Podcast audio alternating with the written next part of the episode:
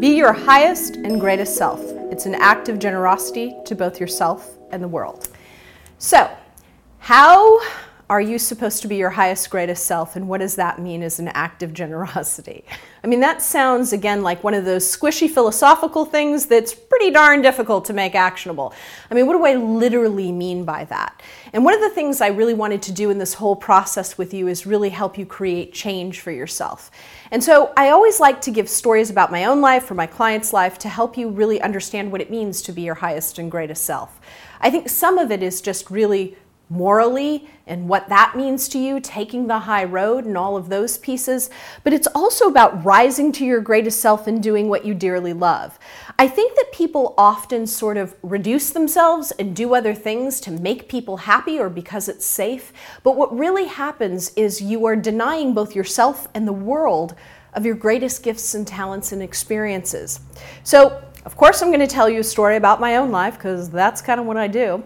And what I want to tell you is for years I would write, right? I would write in my bedroom, I would write by myself, I would write on planes, trains, automobiles, wherever, in cafes. And I was doing all this writing very quietly and silently to myself. And then I started partaking in writer read and critique groups and I started doing this stuff. And people would say to me, "Oh, you know, you should really like take this seriously. You should really go out and publish your work. You should write a one-woman show." And what I was realizing was it was really hard for me to do that because I didn't want to step into my greatest and highest self. My greatest and highest self, part of my greatest and highest self is being a writer. And it was really hard to embrace that because I just felt like that was something other people did who were not me. And so I really took on that challenge. And over the course of the year, I wrote, performed, and toured my one woman show, as many of you know. And I am currently, as I sit here, um, going to be performing that show within the next week. And I've also written a second one woman show. Now, what does that have to do with being your highest and greatest self? Well, the truth of the matter is, I don't know that I would have done that if I didn't sort of step into that space and allow myself to experience what it meant to do the work I really loved and not to deny myself that because I wasn't good enough because that's what you're telling yourself when you're not living your greatest life that you're not good enough to live your greatest life whatever that means to you. And so I want you to take some time to think about places where you have lived your greatest and highest self. Where has that been? Whether it's been your personal life, whether it's been your professional life.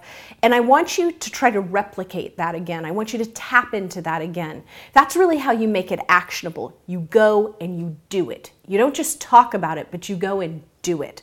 Whatever it is, you know, I, I meet people all the time who will say, Oh, I really, really want to start a charity, but I don't know how. You know how you make it actionable? You pick up a phone and you call somebody. You call somebody who's already done it. You call somebody who's an attorney and who can help you draft it. You call five, ten people who can help you craft that. Because if that's where your greatest and highest self is going to be, it has to be expressed through action.